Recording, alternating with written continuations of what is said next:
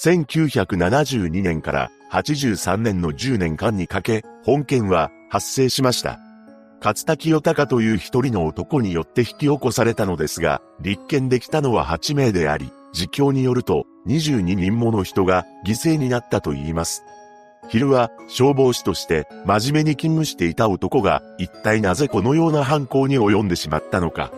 詳細を見ていきましょう。1948年8月29日、本件を起こした勝田清隆は京都府の農家にて出生します。1歳年上の姉がおり、一家は比較的裕福な家庭だったそうです。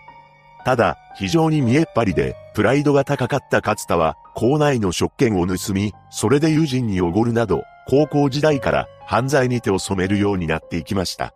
しまいには、ひったくりで捕まり、大阪府の泉少年院に送致されてしまいます。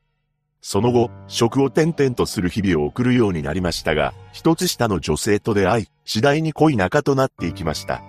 二人は結婚も意識するようになり、お互いの両親にその思いを打ち明けます。しかし、女性側の両親からは、少年院帰りとは一緒にはできない、と言われ、勝田の両親にも家の格が違う、と反対されてしまいます。そこで二人は駆け落ちすることにしたのです。勝田は奈良県の運送会社で真面目に働きました。それが認められたのか、両親からの許しを得て、女性と結婚を果たし、二人の子宝にも恵まれています。しかし、そんな幸せな結婚生活の裏で、勝田の金遣いの荒さも目立つようになりました。勝田は毎日のように飲み歩き、店ではホステスにチップを与え、羽振りの良さをアピールしていたのです。さらに、高級車を2台も購入し、200万円かけてアマチュア無線のアンテナを自宅に建てるなど、ローンの支払いは増えていく一方でした。そんな支払いを給料だけで補えるわけがなく、借金をし、ついには空き巣をして金を得るようになっていきます。そして、勝田が23歳の頃、前歴を隠しつつ、父親に言われて消防職員採用試験を受けたところ、なんと合格するのです。当然、前歴はバレますが、真面目な働きっぷりが評価されていたため、辞めさせられることはなかったと言います。また、消防士として真面目に働く一面とは裏腹に、妻子がいるのにもかかわらず、勝田には愛人がいたのです。借金返済や愛人と遊ぶ金欲しさのため、長距離輸送のアルバイトを始めますが、それと共に空き巣も繰り返すようになります。また、勝田は水商売の女性のバッグに大金が入っていることが多いと気づいたため、ホステスを中心に狙うようになったのです。毎回毎回それが成功するわけもなく、ある時は女性に騒がれることもありました。そんな状況で、勝田は信じられない行為に及びます。なんと、騒がれた女性を容赦なく手にかけていったのです。すぐに捜査が開始されたのですが、勝田が捕まることはありませんでした。なぜなら、そういった女性たちには複雑な人間関係があり、大金が盗まれていないこともあって、当初は顔見知りによる怨恨や地上のもつれと思われていたからです。そのため、突発的な勝田の行動に、警察は尻尾をつかむことができず、その後も被害が拡大していきました。一方、勝田の借金はどんどん膨らんでいきます。そんな中、1974年、勝田は表彰20回全国競技大会に2年連続入賞という優秀な成績を収め、消防副市長に昇進します。消防副市長は消防士として数年勤め、優秀な成績を収めると出世できる階級ですが、消防士の先輩的な位置づけであり、現場で指揮や指導をする権限までは持たないそうです。ただ、この昇進をきっかけとして賭博に負けたと父親に嘘をつき、200万円の借金を肩代わりしてもらいます。消防副市長に昇進し、借金も返済できた勝田ですが、これで改心する男ではなかったようです。なんと、勝田は280万円もする車の購入や酒、愛人との遊びをやめることができず、再び消費者金融から金を借りてしまいます。その後も盗みを繰り返していた1977年、勝田はアルバイト店員女性の部屋に空き巣に入ったところ、帰宅した女性と鉢合わせし、手にかけており、これは4人目の犠牲者でした。そしてその6日後、なんとテレビのクイズ番組に出演したのです。そのテレビ番組は夫婦で楽しい人生を送っていることが条件となっており、妻と共に出演しています。もちろん、勝田の犯行が世間に知れ渡る前であったため、何食わぬ顔でクイズに答えていきました。そしてなんと、この番組で優勝し、賞金8万円、商品券10万円分を獲得しています。放送時には視聴率20%前後を記録しました。その後、1980年11月に起こした車上荒らしがバレて捕まり、ついに消防士を免職となってしまうのです。翌年、懲役10ヶ月、執行猶予3年の有罪判決を受けます。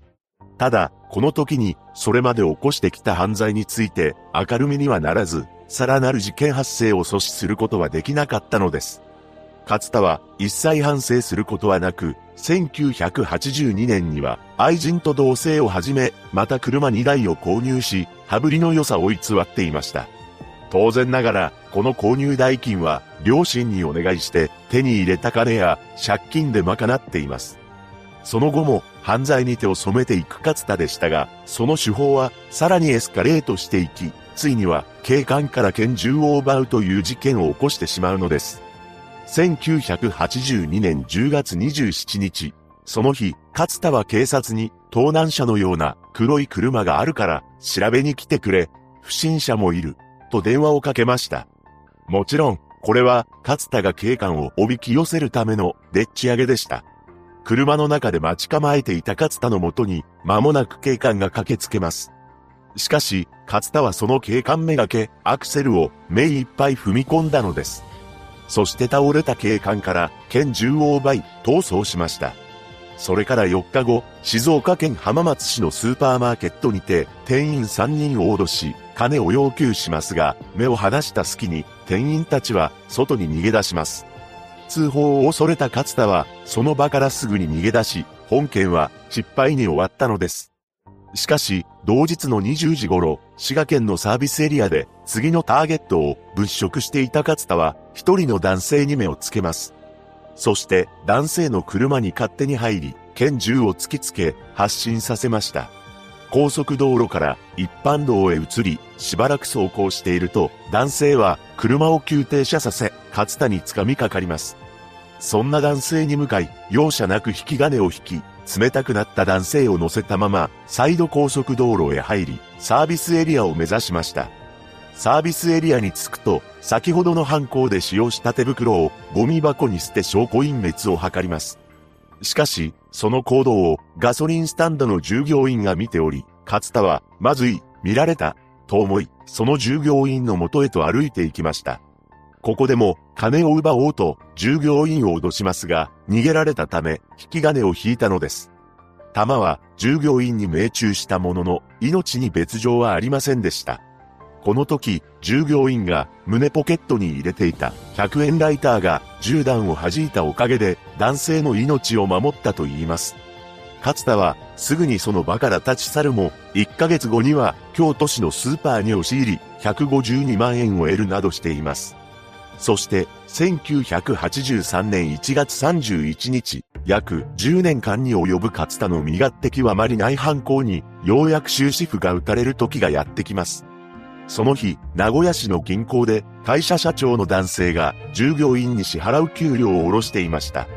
勝田はこの男性に目をつけます。社長男性は帰ろうと思い、駐車場の車に乗ったと同時に、勝田は助手席のドアを開けて乗り込んだのです。しかし、偶然にすぐ別の客が駐車場へ歩いてきました。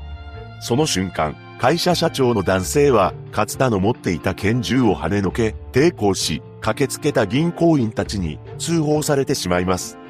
間もなく到着した警官により、勝田は逮捕されました。結局、勝田の自供により、これまで人を手にかけた件数は22件と判明しますが、立件されたものは8件のみだったのです。これは古谷宗吉、大久保清と並び、当時戦後の日本で裁判史上最多でした。勝田は手記において告白しない自分自身にもはやごまかしが通らなくなっていた、と綴っています。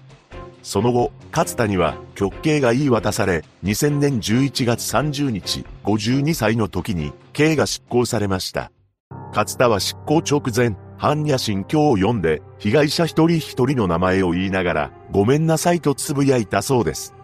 自らの欲求を満たすため、長期間にわたり、犯罪に手を染めた男、勝田清隆。彼は、刑務所にて、罪を軽くするため、写経や展示翻訳のボランティアをしていたそうですが、同情の余地は一切ありません。被害者のご冥福をお祈りいたします。